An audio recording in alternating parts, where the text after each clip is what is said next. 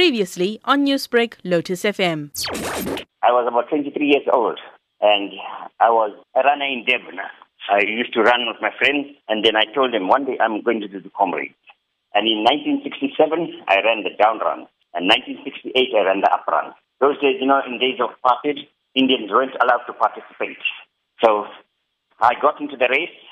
In fact, I ran a 100 kilometer comrade because I had no transport from race up to town. So I ran an extra 10 Ks to the start.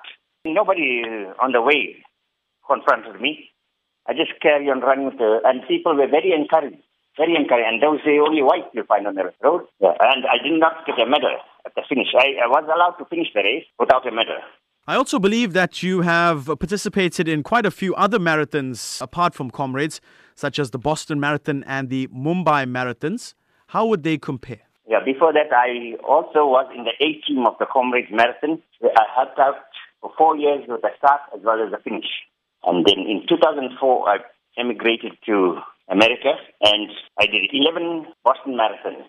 I did the New York Marathon and the Chicago Marathon. But uh, I won't do them again. The Mumbai Marathon was fantastic. Well organized, fantastic. I ran with two comrades from South Africa and we finished in good time.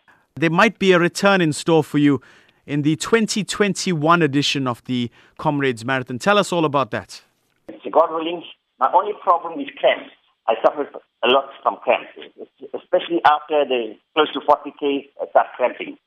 So I'll, be, I'll do some long distance running in Boston and see, and I'll take some tablets for cramps and see what, what happens. And I'll take it from there. I'm going to do the Delhi Marathon next year, as well as the Niagara Falls Marathon from Canada to USA. Uh, and then the following year, I'm going to do the Delhi Marathon again with and then that year I'll decide. I'll let them know. Because that's the year 2021, the Comrades Marathon. Newsbreak, Lotus FM, powered by SABC News.